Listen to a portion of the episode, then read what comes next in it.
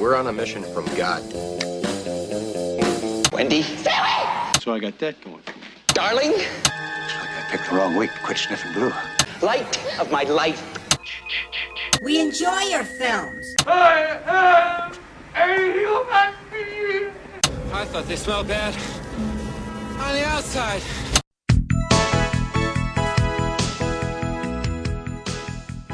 Welcome to Vintage Video, where we're rewatching the 80s so you don't have to. We'll be reviewing every major film release of the 1980s in real time, overanalyzing what you've seen and spoiling what you haven't. I'm Patrick O'Reilly, I'm Jesse Bayless. And I'm Richard Wells. and today marks the 40th anniversary of the release of Mother's Day on not Mother's Day, September 19th, 1980. Yeah, what's up with that release date? I don't know. It was written by Charles Kaufman and Warren Light, directed by Kaufman, and released by United Film Distribution Company. so Charlie Kaufman directed this? Yeah. And wrote it. Not that Charlie Kaufman. Not that Charlie Kaufman, no. Or the fictional Donald Kaufman. yeah, it's weird to not release this on Mother's Day. Well, I mean, I I kind of get the logic in that when you write a Mother's Day horror film, this is not your average mom's cup of tea. Right. This is probably not what you want to take her to on Mother's Day, and like it's it's not like one of those you know New Year's Eve or Valentine's Day movies that they make nowadays that are like it goes along with the holiday and you want to mm-hmm. take your significant other to it or whatever. But it might be a good like novelty program to like like counter programming to be like, oh well, I hate my mom, so I'm gonna go watch this Mother's Day movie on Mother's Day. Yeah, I don't know. I think it just it, it- maybe they were thinking that it would have been a hard sell for Mother's Day, and it just plays better closer to Halloween. that's possible. Yeah, but it's not even really that close to Halloween. Is it- it was September? 19th? September 19th? Yeah. Uh, usually, uh, Halloween. I mean, nowadays Halloween movies come out right at the end of September, Really? leading up to October. Because once you hit the end of October, nobody's seeing them anymore after Halloween. Yeah, that's true. I don't pay enough attention to that genre. This film was made for a budget of $115,000. The previous owner of the home they filmed it in was actually murdered in that house Oh, nice. By the crew. by the crew in preparation. We wanted to make it authentic. They actually shared a few locations with the first and second Friday the 13th movies. Beatrice Pons was billed as Rose Ross so that she could take the lead in this non union production. She hoped that the name change would protect her from being recognized and ejected from the Screen Actors Guild. She was desperate to play the part of Mother in this That's movie. weird. Well, did it? It's a weird choice. Did What? she get in trouble? Did she get in trouble? Not as far as I know.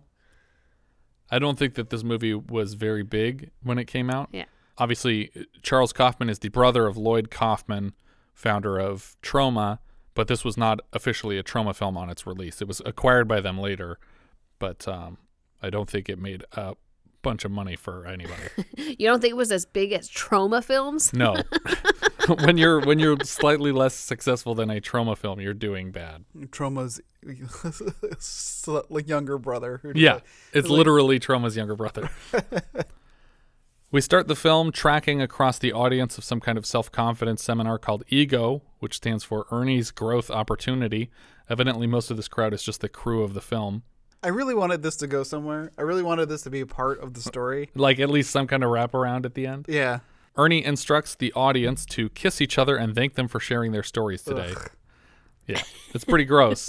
This is our second, like, just awkward kissing movie in a row. That's true. Yeah.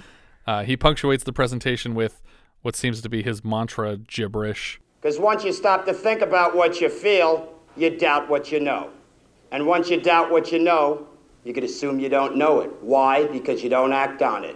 Once you know what you know, you act on it. and everyone applauds this. He excuses the class, and an older woman from the front row is wrapped up in a conversation with a couple of hippies a third her age. The guy, I think, looks like a cross between Paul Rudd and Benedict Cumberbatch, and the girl's basically It's just Lady Gaga. yeah, hundred percent. Uh, the hippies intentionally mention that they don't have a ride home, so the older woman offers them one. In the back seat, as they drive, the guy is pulling out a rope and he's just tying knots in it very angrily. The car breaks down on the side of the road, and the older woman steps out to inspect the problem. The guy in the back seat urges Lady Gaga to run over the woman while she's checking under the hood. Well, wait a minute, though. Hold on here. I'm not so sure that these guys were evil in any way or wanted to hurt her in any way because he's he's saying just do it, just do it, just do it, and like as he's reaching for as she's reaching forward, it like it kind of you know switches to her putting on the radio. Mm-hmm. Right. And as- then he says, "Thank you." yeah, as in like he's not actually encouraging her to do anything wrong. But she slides over behind the steering wheel, which she wouldn't have to do if she was just changing the radio. I know. I mean, got the impression more that they intended to kill her, and that when she blew their opportunity, he pretended like, "Oh yeah, that's what I wanted. Thanks, thanks for turning Eh. on the radio." I, I thought it was a twist on no, we're not actually evil in any way. I, I I'm with Jess in the Jesse camp on this one. I feel like they were supposed to be a fake out, but they were but on Pat's side, they were being way too menacing. yeah, Like in in their attempt they were like- to be not menacing. yeah. Uh, How, uh, is there anybody waiting for you at home? Like, Yeah. What's what's going to happen if, uh, say, for instance, you didn't show up? Yeah, exactly. But I, I do think that the gag is that they weren't actually going to do anything, and Yeah. the twist is that it's the old lady who's going to do the right, things. right. But he even like he's so insistent that she turn on the radio that he yanks her hair Yeah, down yeah. into the back seat and he's like pulling on her and screaming at her to take care of business and she literally just turns on a shitty song and he's like thank you. I don't know why you put up such a fight. Uh, suddenly a hand with a machete is swinging toward the man in the back seat through the window gaga in the driver's seat is screaming and somehow She she has blood on her She- before Already. he's he's been whacked with the machete. There's Yeah. already blood on her shirt and face. she's just drenched in it So it's some of that pre blood. yeah um, she just got preed all over. yeah and uh, Ew. oh no Gotta cut that out of the show. No. In addition to the editing error, I think it was also a mistake to show the full on prosthetic head in profile for two full shots before it gets lopped off because it gave us way too much time to be like, that's not a real head. I don't right. care what happens to Couldn't, this. it- couldn't you have just had that be the guy's head for a while? Yeah, and only show it the second that the machete is touching it. Uh, a second assailant yanks Gaga out of the driver's seat and throws her on the roof of the car where her shirt is ripped open and her teeth are just smashed in by a barrage of punches. Like at first, it seems like, oh, he's going to rape this woman on the top of the car, but then he's just hammering her face to the top of the car. It's very weird. The mother is telling the boys to stop for a moment. Gaga crawls to the mother on her knees, pleading for help, and mother just strangles her with the rope that they had in the back seat, which I thought the point was that they were planning to use this on her, Yeah. and so she took it to use it on the other girl. But maybe it's just like a, oh, here's a thing you brought. Now I'm going to kill you with it. Yeah. Darlings, you have made your mother very proud. yeah, there's a couple of these echoing Yeah. cutaways. And then we fade to yellow, and we get Mother's Day in this drippy red Comic Sans font. Yeah, that was my note. Comic Sans. um, Can we really call it a fade to yellow? I, I yeah, mean, I or guess it's- yellow out. yeah. Is it? It's yellow not a dip to yellow, is it? I don't know. It, com- it complements the red. It's like you know, the, the ketchup and mustard. I just Yeah. think it's really weird that we like through all the transitions we we go to yellow in Yeah. this movie. uh, we cut to a slideshow happening of photographs of th- three girls in college and all their college memories. They're sort of narrating it as we see it, uh, switching from picture to picture. And then we cut from these three girls together reminiscing to them in three different cities across the country. Where the first one is at a pool party in Beverly Hills. This is, I think, her home and we're getting a cameo from the director as a man who snorts a line of coke off of a silver platter and then collapses out of the shot. Now, I call this a director cameo because in the credits on IMDb, Charles Kaufman is listed as cocaine addict at this party, and that's the only person I would call a cocaine addict. But in the trivia and other places I've read, this they say that the person who snorts cocaine is the director's father, but the guy who snorts the line of cocaine is not old enough to be the father of the director, I don't think. I'd have to I'd have to look at it again. But He I just mean, looks like a young Ron Perlman kind of. maybe he's a junior, you know, Maybe. and so maybe his dad is a young looking uh, guy also by the name of Charles. So this is either our director or his father, but I'm not comfortable taking either side officially. There's a guy credited uh, as uh, Stanley Kaufman, who is older man at pool party. Right, and I think that's the guy who's talking about Kubrick. Okay, therefore Stanley, Charlie, and Lloyd's father. I would think that more than that he's the guy who actually snorts the line of cocaine. Yeah, yeah, I agree with you on that. The woman hosting the party, Trina, receives a telegram, even though the title introducing the scene clearly said present day. Well, I think the I think officially Telegram stopped in like early 2000s. Right. So this was like a novelty telegram. Uh, I perhaps. I think that the, that this would have just been a fax. I don't know why it wasn't just a fax. They were sending faxes in the 80s, right? Mm-hmm. We cut from Beverly Hills to Chicago, where Abby is getting home with groceries. As she enters her apartment, she's getting yelled at by her mom as soon as she's inside. She knows the lecture so well that she's able to lip sync to it from the next room. If I could walk, I wouldn't you for anything. But I'm a sick woman. I'm a sick woman. I'm a sick woman. She unwraps another telegram and smiles, and we cut to New York, where Jackie is home listening to her voicemails. One is her mother trying to push a new man on her, and the next one is her ex husband letting her know that they can still file jointly for the year despite their divorce. Jackie packs her bags until a man grabs her from behind and throws her on the bed. It's her new boyfriend Ted, who she thought had something to do today. She reminds him that she's leaving on a trip and he asks if he can crash at her place before stealing 50 bucks from her purse. Because we get the impression over the course of the story that she just gets fucked over by men. Mm-hmm. Every her entire life, everything that ever happens to her is men taking advantage of her. Jackie's boyfriend reads off a laundry list of excuses why he can't work. There's too much art in him. The theater won't let go of him. Before she leaves, she tells Ted that she loves him and he says, Take care. On her way out, the doorman complains that he's bored. And she says, Well, if you're free for the weekend, there's plenty to do in New York. And he says, I'll never be free as long as I'm a black man in America. Trina and Abby wait on the side of the road in Drexburg until Jackie shows up to drive them to their destination. Yeah. So, why are they meeting here? I don't know. Like, I understand they they all had to come. One came one came from L.A. One came from Chicago.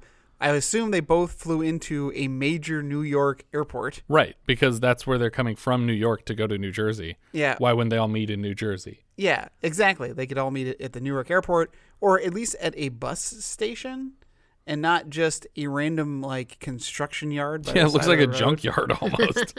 but just before Jackie shows up, a bus stops there and asks if they're the dames from the Historical Society.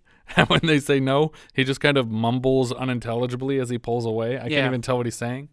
And this character doesn't come back. I don't know what that was for. Jackie pulls up to pick them up and they head off into the woods. In the car, she instructs them to put bags over their heads to keep the location secret. They pull up to a gas station where two kids outside are playing the closest thing I could learn to dueling banjos in a few hours.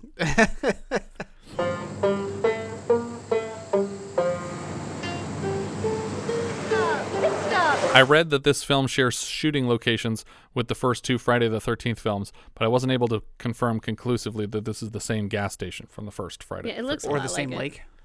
I think it is the same lake. Uh, inside, Jackie is tasked with purchasing beer, and just as she walks in, the cashier slices open his finger with scissors he was using to trim his nails, so he's bleeding all over the counter. She asks how far it is to Deep Barrens, and the store owner urges her against it. Don't go messing up in deep band. The door to the shop clicks open, and in wander two bag headed monsters who the store owner seems to have confused for robbers. Jackie's bag blinded passengers have for some reason wandered into the store less than a minute after her and proceed to sweep all of the store's produce to the floor, leaving Jackie to tell the cashier. It's all right. We're all college roommates. The store owner shouts after them as they drive away. You get what you deserve in them deep bands, you lesbians. Yeah, I was kind of like, they don't even try to clean up. They just trash. Nope, trash. they this just guy's knock it all over and leave. The girls drive past a sign that says Deep Barrens Wilderness Area. Proceed at your own risk. When I hear of a place called Barrens, Mm-hmm. I think of it being spelled B A R R E N S. Okay. Like there's How- how nothing is it there. spelled here? But on the sign, it's spelled B A R O N S, which I Oh, think is yeah, just no. blatantly wrong. Yeah, that's not right. Jackie makes the girls wear their bag heads for the whole hike to the campsite from where they parked the car. They leave a trail of empty beer cans every few feet along the path. So are we to assume that Jackie is Jackie, right? Who's Yes, leading them? Jackie is the host. Jackie has been here before. I think so. Okay. But she didn't buy enough beer for them to put cans this close together from the car to the Yeah, campsite. it's not breadcrumbs. You can't just sprinkle them every few feet. but I, I also get the impression that it's it wasn't their intent to leave them as a trail to guide. It was just- just, that's they're just, how just quickly they're drinking them. because one of them says, "Wow, we're drinking so much beer, you could follow us from the trail of cans. Abby brings up the memory of how she and Trina used to put Jackie in a sleeping bag and lower her out of their window to go on dates with Dauber, an ex of hers. Trina gets tired of walking in her high heeled shoes and takes them off. The other girls pick on her Beverly Hills attitude, and Abby asks, What's Paul Williams really like? Hey! Trina takes her first barefoot step right into a pile of bear shit, or bear duty, I think they call it. Oh Watch out, it's bear duty over there! Well, and also they're not doing much. If there's bear poop, it means there's bears, and they don't seem to be doing much in the way of like Protecting from that, yeah. by leaving a trail of smelly food Yeah. right leading up to their camp. After they leave the shot, we see something rustling in the bushes nearby, and we fade to yellow again and back down on a shot of the lake, likely the same one playing Crystal Lake in Friday the 13th. The three girls make s'mores in their underwear outside at night while passing a joint around. Trina says that she might not even come to these anymore. She's getting bored of these annual mystery weekends, and Abby hopes that she will rethink abandoning the tradition because these retreats are the only thing keeping her sane the rest of the year. They suddenly notice Jackie is missing, and when she returns from the woods, she has a knife stuck in her back, and Abby screams. It turns out she's playing a prank on them. Somehow they get back on the subject of Jackie's ex, Brad, call me Dauber Dobson, only now Abby and Trina have a harder time remembering his name for some reason. Maybe they're just stoned. We flash back to college, where Jackie brags about her boyfriend to Trina and Abby. His name is Brad Dobson, but, everybody calls him Dauber. Dauber.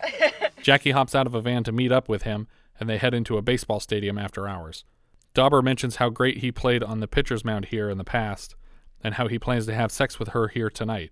He lays out a blanket in the dirt, and suddenly, I Think We're Alone Now starts playing out of thin air, which reminded me of our previous horror film, He Knows You're Alone.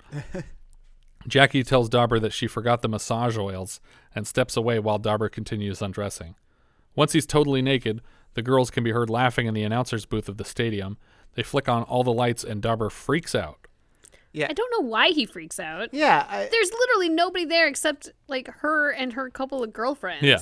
Like I feel like this character would have just been like, "Oh, right, I like where your head's at." Mm-hmm. Like that would have been yeah. or like casually gotten up and be like, "Fine, screw you," grabbed his clothes and just walked off and be like, "I guess, I guess this isn't happening tonight." Or just finished right there in the middle of the stadium. that seems like a Dauber move. um, it might have made more sense if Jackie had taken his clothes with her, but instead of just putting them back on, he just runs away with only the blanket into the night. yeah. We fade back to the girls camping, and Jackie admits that she wishes she still had them around all the time to protect her like that. Maybe hinting at her ex husband as of late, or the boyfriend that she's with now, who both seem fairly shitty. We cut to the POV from the woods of someone watching the campsite and breathing very heavily. We fade to yellow again, and then to morning where there's a tent set up, but all the girls have slept outside for some reason. Abby throws on a rain slicker and grabs binoculars and creeps away. She watches deer frolicking, and then suddenly a gloved hand grabs her ankle from under a bush and she screams bloody murder. It's Trina playing a joke again. Uh, Trina didn't play the joke last time, but these girls clearly just prank each other about murderers a lot. the girls sneak up on Jackie and slap her on the back before jumping into the lake in various states of undress, and we back out again to another POV and see the brothers from earlier are watching the girls splash around in the water.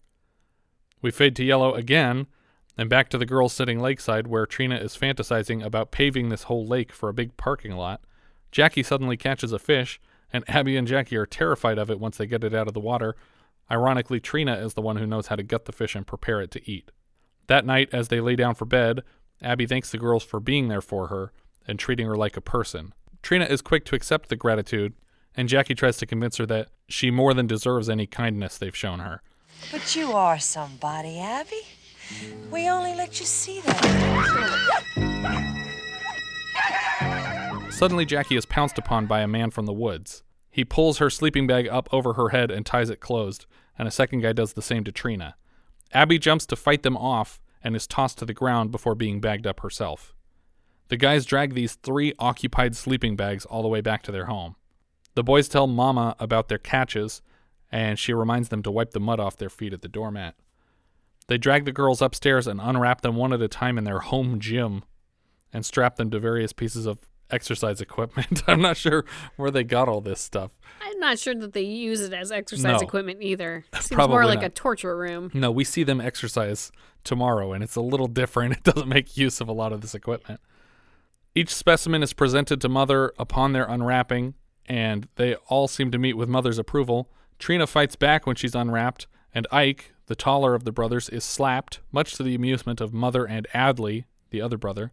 Trina is thrown against a piece of exercise equipment and strapped in place and gagged. Mother tells them to back off of Trina and that Jackie will be the first girl. They take her downstairs on a metal leash and drag her outside at night to start setting up for the park bench scene, which is this weird improv game that they play, apparently. The other girls are watching what's happening through a window upstairs, and the boys set her down on a park bench outside, and they basically set her up for this scene. It's a beautiful day, real nice. And Ike says, Here's your words. And he gives her like a magazine. It's not like a script or anything. And she's holding it. And then the scene starts. Adley's walking by with one of those novelty invisible dog leash things. And he's scolding his invisible dog in a French accent. When Jackie just stands up, like cutting through the scene to address Mother directly. And she's like, Please let us go. I don't understand what's happening. And they all yell at her to sit back down. Behind the bench, Ike is collecting trash in a bag, but suddenly both men are squealing like pigs with knives and slashing her clothes off as they lay her across the park bench. Mother yells cut. She tells them that they need to get better at this, that they left her arm out in some way that she could grab them or escape. I I saw one of her hands free over there. That was Adley's fault. That was Adley's That fault. was your fault. It was your fault. You know it. I was in charge of that. I don't care whose fault it was. So this is in theory practice for whatever Right. it is they do. It's not just they're not just like making up a play here. They're practicing what they're gonna how they're gonna attack women. But they have favorite scenes to reenact too, it seems like, because they're very excited when they hear it's the park bench scene. But then they switch scenes to Shirley Temple, and Ike is less excited about it. He's like, oh, I don't really like this one. And, uh, but Adley's all over it. We don't really see what Shirley Temple is though, do we? We do a little bit. They they dress her up in these raggedy clothes and they give her like a stack of books wrapped in a belt and a Raggedy Ann doll, and they instruct her to walk like a little girl. And this is when Adley just jumps on her and throws her to the ground and opens her shirt before slapping her around and just shouting "bitch, bitch, bitch" as he's slapping her. Seems like a little bit less to this one than the park no, bench th- scene. there's there's more to it. Oh, it. is there more? Because then Trina watches from above as uh, Adley rapes her on the lawn while Ike is taking a bunch of Polaroids of her. Hmm. Before they go to bed for the night, Mother instructs the boys to lock the doors up tight because Queenie's out there and she just knows it. We fade to yellow again and then to morning outside the house. A Big Bird alarm clock with an almost unrecognizable voice goes off beside Ike's bed.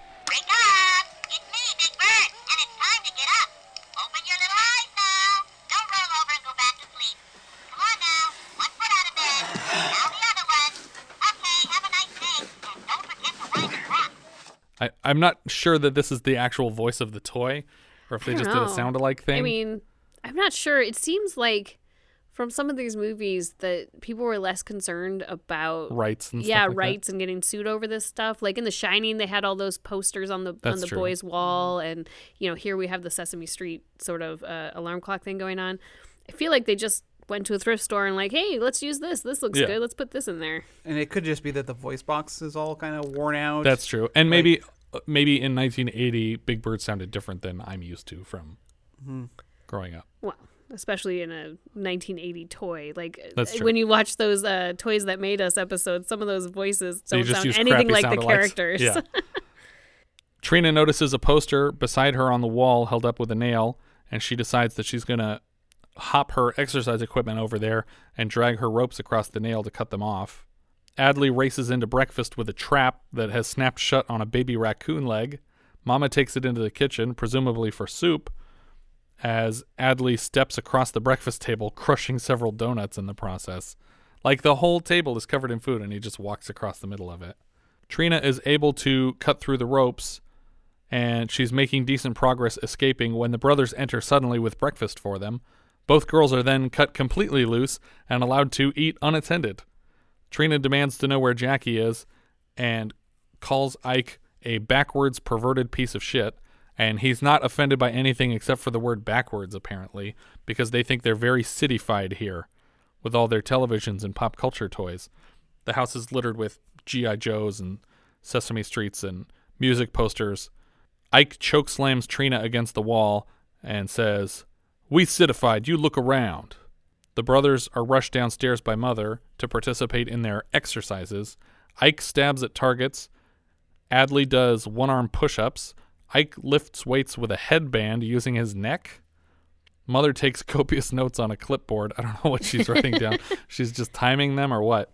Ike smashes various fruits with human faces. Adley slashes at a baby doll with a machete. In addition to general exercise, they also do a lot of destroying their own house, breaking in windows, even though they apparently have to lock the place up tight at night to keep Queenie at bay. Upstairs, Trina and Abby have settled on the plan from college where Trina will be lowered out the window wrapped in a sleeping bag.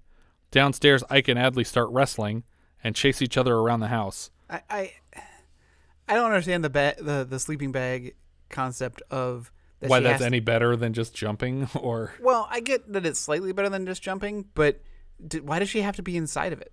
Why can't she hold on to the sleeping bag and be lowered down, and then Right. Then then she doesn't have to be lowered all the way. She could just be lowered to a nice, quick fall height. Also, I think you have two or three sleeping bags in there. You could just zip them together to make one long rope. Also, you had rope in there. They they were tied up with rope. I don't understand why she's using like a shoe shoelace to tie this bag up. To, I like, think it's just the down. drawstring of the Well, sleeping maybe bag. either way, it's the size of a shoelace as opposed Yeah. to a nice thick rope that you know you mm-hmm. were tied up with a moment ago. And also, a drawstring is only like at most double the the mouth of the sleeping bag. It's not going to reach two stories to the ground, so you can't lower somebody by the drawstring of a sleeping bag. Yeah, I don't know. All around bad plan. Abby starts to drop Trina out of the window and holds onto this drawstring very tightly in her hands. Apparently, it's long enough to reach the ground. We get a quick insert of the of the straps against the back of her hand, and it's clearly pinching her skin very tightly. This is freaking me out so bad. This shot of the string like sawing through her hand. Yeah. Ugh. Adley begins creeping around the house under the sleeping bag, and then Abby has to hold it in place. The rope is dragging tighter and tighter against her hand until it's literally slicing all the flesh from her hand bones. When suddenly the brothers disappear around the house, and she drops Trina to the ground. Trina immediately runs back upstairs to Abby. Oh my god. Why do like- you run back into the house? the only explanation is that the door was locked from the outside. Yeah, I guess I get that and you're running back in to save her, but But then they also stay in the house for a weirdly long time yeah, after that. like immediately exit and and the house, run away. When she enters the house, Trina thinks that she's caught when she mistakes a TV commercial for Burger Bits dog food as someone in the house. Hey, look at you. You need some Burger Bits. And she's like, oh, she realizes it's a TV. It's like a home alone moment. Yeah. Uh, upstairs, Abby shows Trina her fucked up hands, and Trina rushes her out of the house. But first, they're looking for Jackie in the boys' room. They open a closet and find a corpse hanging on the closet door, and the hippie dude's head in a bird cage. I- yeah. I thought this was Jackie. Yeah, I was We sure it did was at too. first, too. Because it's not Lady Gaga. It's not blonde. Yeah. So I don't know who this person is. It's relatively fresh. Looks fresher than the head in the birdcage, but then maybe the head in the birdcage lost a lot more blood faster because it's just a head. They start to leave until suddenly a hand grabs Abby's uh, from out of a drawer in a dresser. And they realize when they pull the drawer out that this is Jackie. She's been stashed in this dresser drawer and she looks on the edge of death. Trina asks, How are we going to get her out of here? And Abby is just shaking her head no. I wanted Trina to say, Quick, I'll put her in a sleeping bag and you lower her out the window. Uh, they tiptoe down the stairs, carrying Jackie toward a door to the outside, but for whatever reason, take a hard right just before this door. yeah, this this whole escape plan is making me a crazy person, guys. And uh, from the sound design, it sounds like every room that they walk into is the room where all the bad guys are. Yeah. like it's really frustrating because you're just like, why are they coming into this room? It sounds like the bad guys are in here, Mhm. but uh, but they're not every time. And uh, while moving through the kitchen, they are very suddenly tackled by Ike, who throws Trina against the wall by the neck again. This is Ike's signature move. Yeah, just a tackle. A leaping tackle while going. "Ah, la, la, la, la, la." Yeah, that's true. But then, while he's strangling her against the wall again, Uh, he can hear Mother screaming from the front yard. She is collapsed in the lawn and claims that Queenie tried to attack her again. Thanks to Mother's diversion, the girls are able to carry Jackie's body out into the wilderness. They decide it's too far to the car and lay Jackie down in a safe space. Abby offers to wait with her while Trina goes for help, and Trina books it for the road, eventually finding the trail of beer cans to their car. The grill of the car is all smashed in, and it won't start. And when Trina checks under the hood, she finds a huge mess, including underwear for some reason. Like there's all sorts of garbage in here now. Mm-hmm. I don't know that. Is this their car? I don't- Yes. Are you sure? It's the car that she picked them up in. Okay, because I wasn't sure if she just found a random car like No. on the side of the road. Like this could have belonged to anybody. No, this is the car that they left parked there that the brothers must have destroyed when they found it. It just seems like there. It just seems like it had been there for a long time. Yeah. Late at night, Trina seems to be running full speed down a road when she notices a police car coming down the path. She dashes out in front of it, screaming for the cop's help, and hugs the cop tight. doesn't seem to question that he's groping her until she reaches up to swipe off his hat and glasses and realizes this is Ike pretending to be a police officer. Or or is a police officer? Yeah. Because later she screams, "They're the police." Yeah. It's like, oh, I thought they were just pretending. Well, at first I thought he was the police officer, but I go back and forth on it. She struggles to get away from him, and he chokes her against the hood of the car until she knees him in the crotch. He fires his handgun at her as she's ducking off into the woods, and uh, we cut back to Abby with Jackie, and Jackie is dying. She's she hasn't eaten in 48 hours, and she was raped and beaten, and now she's dying here in the woods. So she doesn't get any sort of retribution for all the crimes that men have played against her her entire life. This character just gets to die in the woods. Trina is chased through the woods by Ike for a long time. Uh, Mhm. at one point, she grabs a branch and pulls it back and just waits several minutes for him to arrive and then snaps it in his face for a maximum few seconds advantage. Uh, Trina seems caught up in some plants where she's hiding for a moment. She notices a rock nearby and reaches for it ever so slowly. She throws the rock as a distraction into the bushes opposite her, and when Ike does his signature leaping scream, uh, he goes through the bush and then down an embankment on the other side of the plants. Trina gets back to Abby, basically leading Ike right to them, and Trina's having a panic attack and explains that Ike is a police officer before she notices that Jackie is gone. She turns to scream into the wilderness full of murderers, and Abby promises Trina that they will get those bastards. We cut back to the house where Mother and Adley are playing board games. Adley is losing and upset about it. He would rather be out with Ike chasing the girls, and Mother says, Well, then who's going to stay with me while Queenie is on the prowl? Adley says, Grandma says Queenie's dead. Now come on, Adley, it's your role. Adley suspects out loud, since he's never seen Queenie in his life, that Mother is making her up so that she can keep her sons nearby. Mother slaps Adley in response. Adley, my sister Queenie was evil from birth. She was the most contrary baby they ever did see. Queenie was evidently born with a full head of long white hair and broke Mother's neck in the crib, explaining the neck brace that Mother has been wearing for this whole film. Uh, Adley says, Yeah, Grandma said she shot Queenie after that. like, their grandmother was like, Oh, you broke your sister's neck. Come on outside. I'm going to shoot you. I mean, with this family, I would see that that is probably But then maybe that's not what happened. Adley, as proof that Queenie has been killed, shows Mother the ear that Grandma says she cut off of Queenie after she killed her. So she's like, "Come on out here," and then shot her sister, cut her ear off, and brought it back as As evidence. certificate of destruction. Yeah, it's like a Snow White thing, like bringing back a boar's heart. Like you mm-hmm. could, I don't. Yeah. People can survive without an ear. Also, how can you prove whose ear this is? Yeah, Van Gogh could have proved his own death. Mother says that this doesn't mean anything, and she knows Grandma set Queenie free. She makes Adley promise that he and Ike will never leave her, and he complies. The next morning, Abby's hands have been bandaged with what looks like gaffer's tape. it's just like white masking tape wrapped around her hands. They pack up all their equipment from camp and carry Jackie's body through the woods again. For some dumb reason, they take the body back to the house where the murderers live. Well, why a? Why are you taking the body at all? You've been being hunted by these guys. Yeah. Just get out of there as quickly as humanly possible. Just run out of Yeah. there. Don't carry a body. Come back for it later when you have like authorities with you. Yeah. Trina also had time to put her hair into like braided pigtails. Yeah.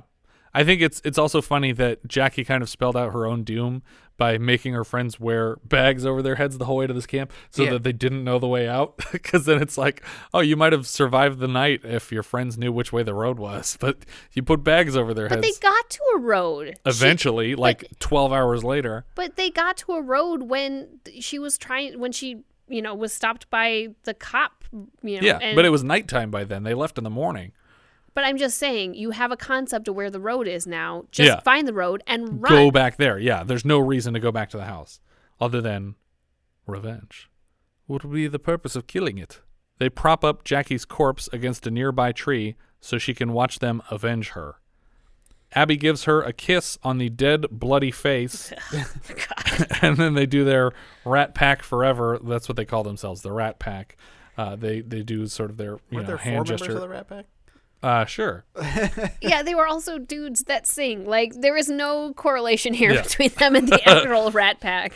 uh, inside the house mother complains After all my teaching and working and training, this is what I get. He loses two city gals in the woods. Didn't he lose three? They don't know Jackie's dead. Uh, This is he, true. He promises that he won't fuck it up this time, but Mother is very upset. She speaks to Ike through Adley and says, Tell your brother you're going to do it right this time, and no more policeman gags. Wait, which is why I think he isn't actually a policeman and he's just playing at it. But he had a full uniform and a police car. Yeah, they like to dress the part. They play they play up the role. It's one But of their they- scenes. It's but one of they, the scenes Yeah. they do. they don't keep the police car at their house. So How do is you it just know? They because it's not there. there? But they have a lot of junk there. You don't know. It's around the back. I don't know. Either way, very confusing. Ike and, and so okay, let's say for let's say for a moment they they are joking that they have a police car that he dresses up in the full policeman's uniform and drives around on these country roads in a police car. Yeah. and he's up never encountered another police car. Yeah, they're in the they're they're in the Barrens. Police don't go to the Barrens. Well, which Barons? You talking B A R O N? Yeah. That's true then. I mean, I you could also just assume that it's a normal car and they just have lights that they can put on top of it. Yeah. Take off of it. when That's they true. need. Uh, Ike puts on his attack gear, which looks like maybe a paratrooper helmet type thing, and he promises Ma that he's going to do this right. Adley's in the kitchen when he hears the sound of one of the girls picking the lock on the kitchen door, and as he moves to investigate it, Abby runs up behind him with the car antenna and stabs him with it hard enough that it goes through the back of his neck and comes out of his throat with that little like round ball on the end of it. Right. I feel like this is impossible. You can't go through. I mean, you're gonna hit a, like a trachea or a spinal cord. You're gonna hit the skin on the like- back and it's gonna bend. That's true. It's not gonna go the whole way through your That's head. Fair. That's fair. Yeah. It's gonna be These- like trying to inject Superman with a needle. It's just like Yeah, they're super super flimsy, and it would just bend as soon as it touched him. But she, I maybe she's got like light speed reflexes, and she just m- managed to smash it exactly at the right angle. But and also, not only that, this is a car antenna. They fucking collapse. That's the whole point of the design. Even if you hit him square in the back, it would it would slide into itself. I, I, I think I think a cool gag would have been that this is the kind of car antenna that extends when the car comes on. Yeah. And they had like a battery, and they he, she shoves it into the, his neck and then turns it on. So that it, just slowly pushes out. Yeah, I think that would have been a really interesting. Gag. But also, it's a connected to a radio, and the signal's getting better and better. That'd be great. it starts playing "Welcome to the Jungle." Yeah. I don't Um, know when that was recorded. yeah, right here in the middle of this scene. Uh, just just as the he's reacting to the throat stab, Trina comes through the door and smashes his crotch with the claw side of a hammer, and blood is just gushing out of his crotch as he tries to dislodge the tool. The girls then gag him until he suffocates. I'm surprised he's able to scream for as long as he is, with a hole through his entire neck and what looks like a full shirt of cloth in his mouth. Inexplicably, the girls decide to carry his corpse across the front yard, totally out in the open, where Ike notices. Well, Jackie has to see. Right. she couldn't see what was going Sorry, on. let's get this outside.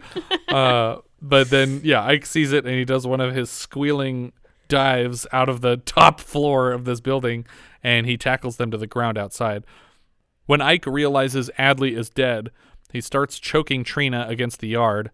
Abby runs away to find a can of powdered Drano, which she then dumps in Ike's mouth, causing him to cough up bloody foam instantly. Yeah, and I'm having PTSD from Yes. my accident Yeah. last week.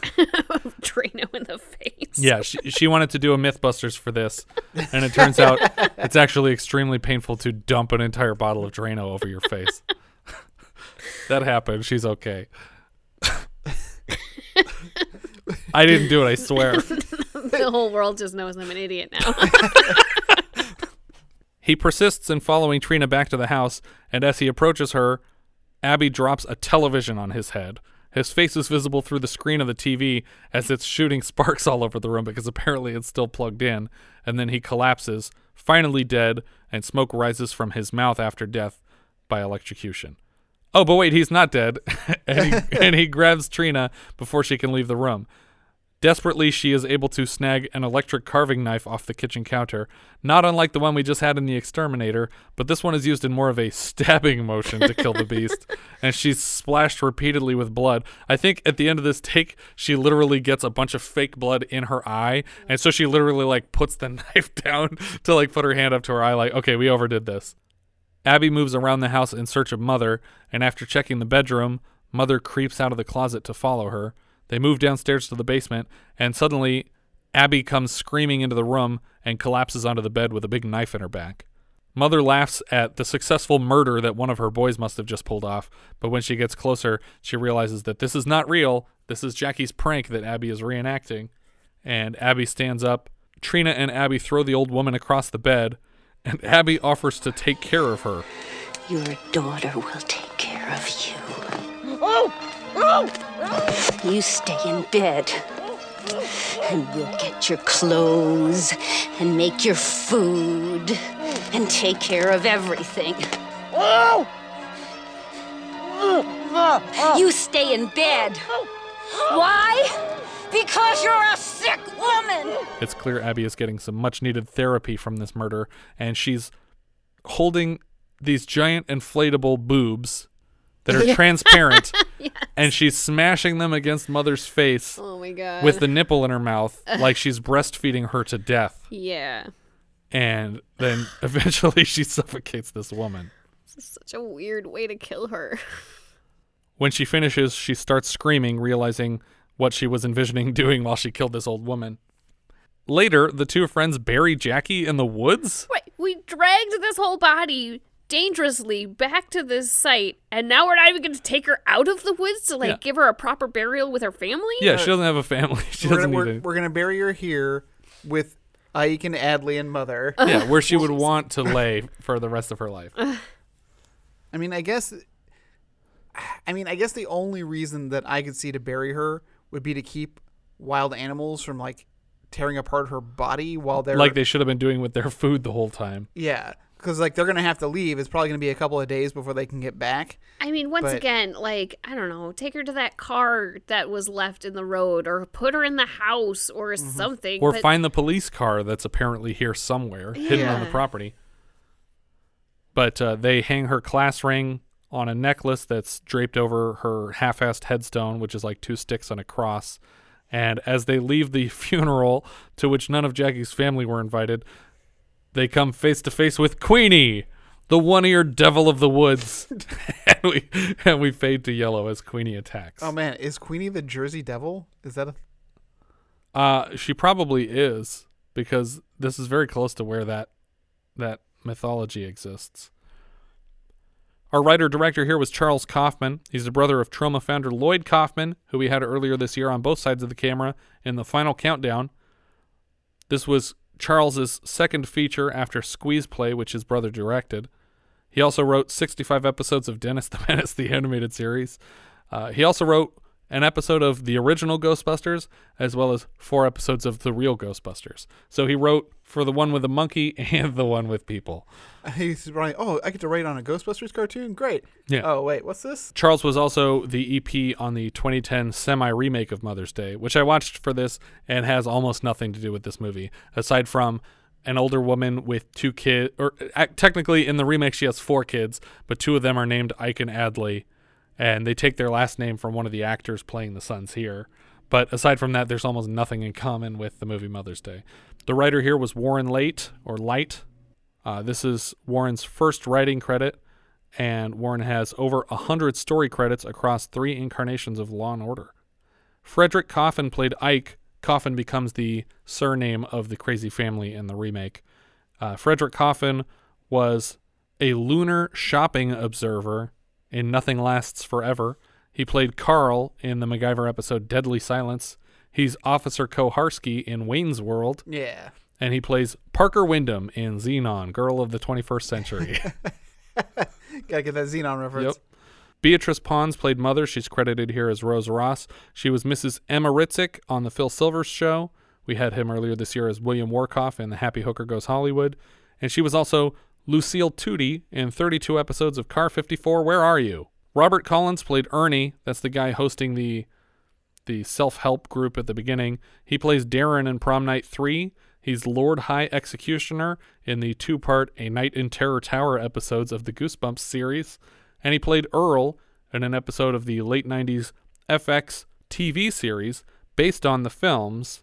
I never realized that there was a show, and it has two seasons starring Carrie-Anne Moss. It was a TV show based on the movie's effects. He also played a state trooper in The Ref. Peter Fox was the Dauber. He plays Roger Carter in Fraternity Row, and he's Otter in Delta House, which is the TV series adapted from the Animal House film. Kevin Lowe played Ted. He was Agent Brown in four episodes of Brisco County Jr. Robert Carnegie was Tex. He plays somebody in Cruising, not clear who. And he also plays Bobby, the killer's coworker and friend in Don't Go in the House. The one who's like, oh, I got a couple of real live ones for us. Uh, Stanley Kaufman plays Stanley Kaufman. He's the older man at the pool party. He's the father of Charles and Lloyd Kaufman. And the woman with the dog at the party was their mother. Yeah, this movie's kind of dumb. Yeah, I wasn't a big fan of this movie. It really has one thing going for it, and it's the hands getting sliced open. I and that and that was just like gr- it grossed me out a lot. So it, I I didn't really enjoy that in terms of like a you know gruesome horror type you know fun. It's it's not like Friday the Thirteenth kills where you're like this is fun. No. because there really weren't any good kills in this movie, in my opinion, because they don't actually kill any of the girls. I mean, they do things to them, and one of them eventually dies. That's true. Mm-hmm. But they don't. We're, kill we're not any even of the clear what the cause of death is for Jackie. I mean, terrible things happened to her, and it caused her death. But it wasn't like a horror film kill, like we see her being murdered. yeah. And then when they come back and get these guys again, like I don't like. I guess the thing through the neck is was supposed to be the cool kill of the movie. I don't know. It's it wasn't all that. I don't know. It wasn't all that interesting of a kill to me. Yeah. Which is probably why this guy didn't do more horror movies after this. Yeah. And aside from my own incident, I wouldn't have found the you know the other kill of the you know the The guy Drano drink, drinking Drano particularly terrible either. That becomes sort of a mainstay of Troma attack stuff. Drano plays a big part because they figured out how to make pink foam come out of an actor's mouth safely, and so they do that a lot in Troma films. Yeah, so like I don't think this film has much going for it because it's it doesn't have it's not a great story. The the kills aren't all that great. And, and and so I'm like what what do you have left? Yeah, it's basically it feels like Texas Chainsaw Massacre up to a certain point, and then it becomes uh, like Last House on the Left or one of the like revenge type movies where the, the victims turn it around and and turn on the attackers, which doesn't really happen in Texas Chainsaw Massacre. Yeah, and I guess then it would have been I would have preferred it be more of a cat and mouse game where Right. instead of they they get there and then immediately kill the guys, it's more of a now we get to play with you. Yeah, that's true. What do you think, Richard? Uh, I could barely stand to watch this movie. Uh, as you know, I'm not a big on the horror film, but I was waiting for something interesting to happen.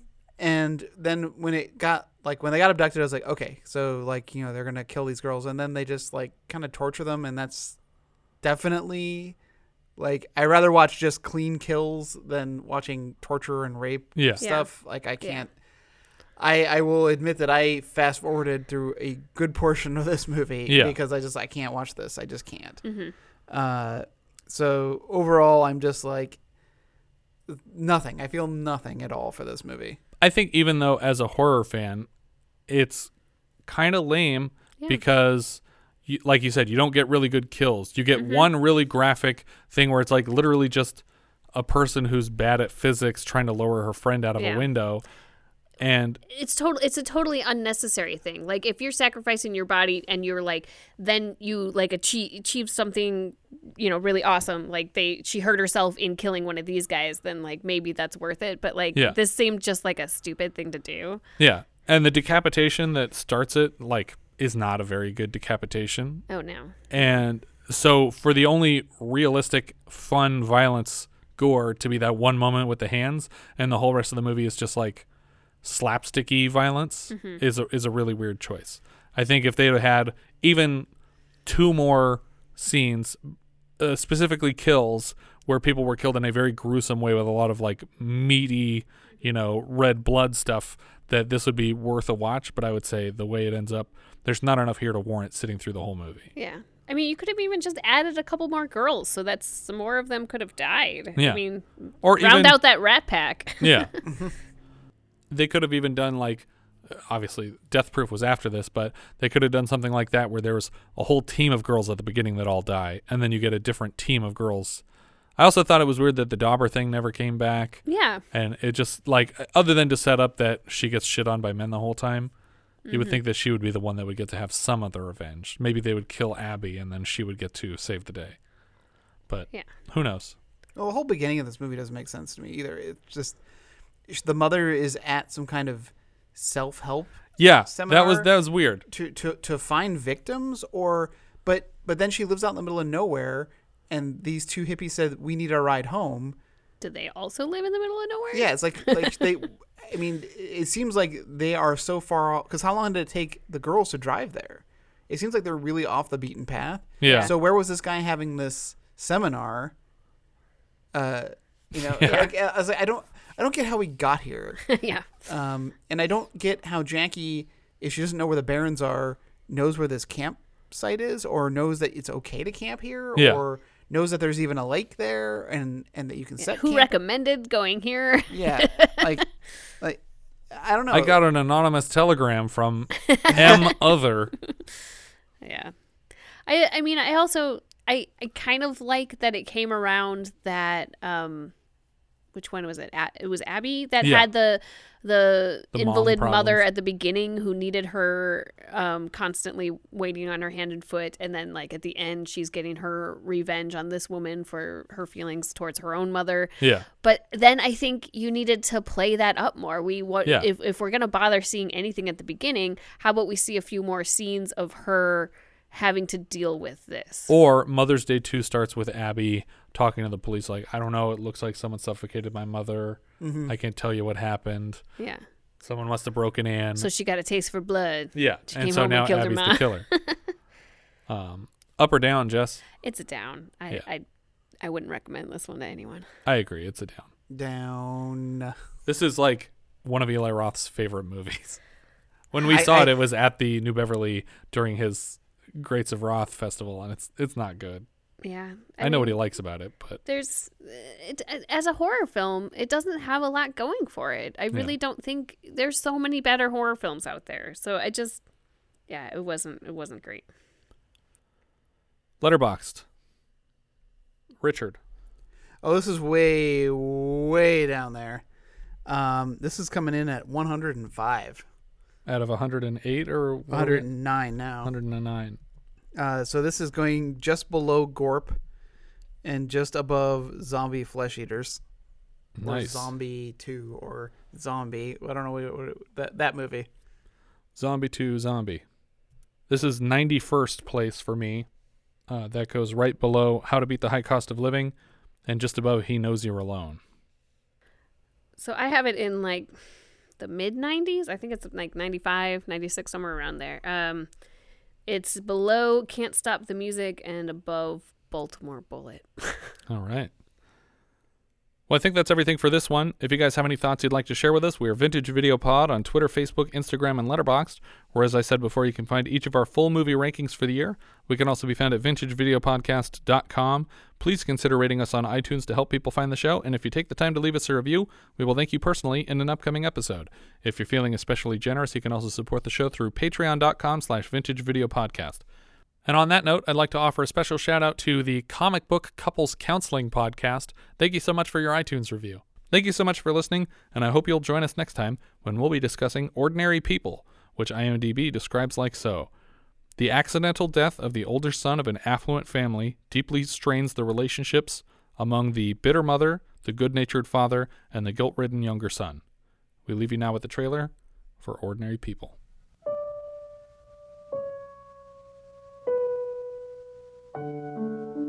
In this typical town, in this comfortable home, three ordinary people are about to live an extraordinary story. It's starting all over again. The lying, the covering up, the disappearing for hours. I will not stand for it. I can't stand it. I really can't. What kind of psychiatrists are you? They all believe in dreams. I do believe in dreams. Only sometimes I want to know what's happening when you're awake. I don't want to see any doctors or counselors. This is my family.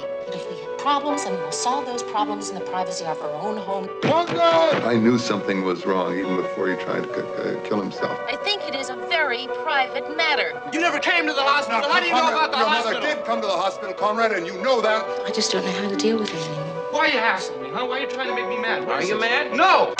He provokes people. I would never have let him put electricity in my head. You blame me for the whole thing. Can't you see anything except in terms of how it affects you? I, I miss it sometimes. The hospital. But that was a hospital. This is the real world. Did it hurt? We've never really talked about it. How long are you going to punish yourself? When are you going to quit? I loved him. What in hell has happened? That she hates me. Can't you see that? Mothers don't hate their sons. I mean, there's someone besides your mother you got to forgive. You better make sure that your kids are good and safe. Ah! And then you come to me and tell me how to be happy. Do you love me? Do you really love me? Ah! Just do one wrong thing. And what was the one wrong thing you did? Donald Sutherland, Mary Tyler Moore, Judd Hirsch, Timothy Hutton in an extraordinary story of ordinary people.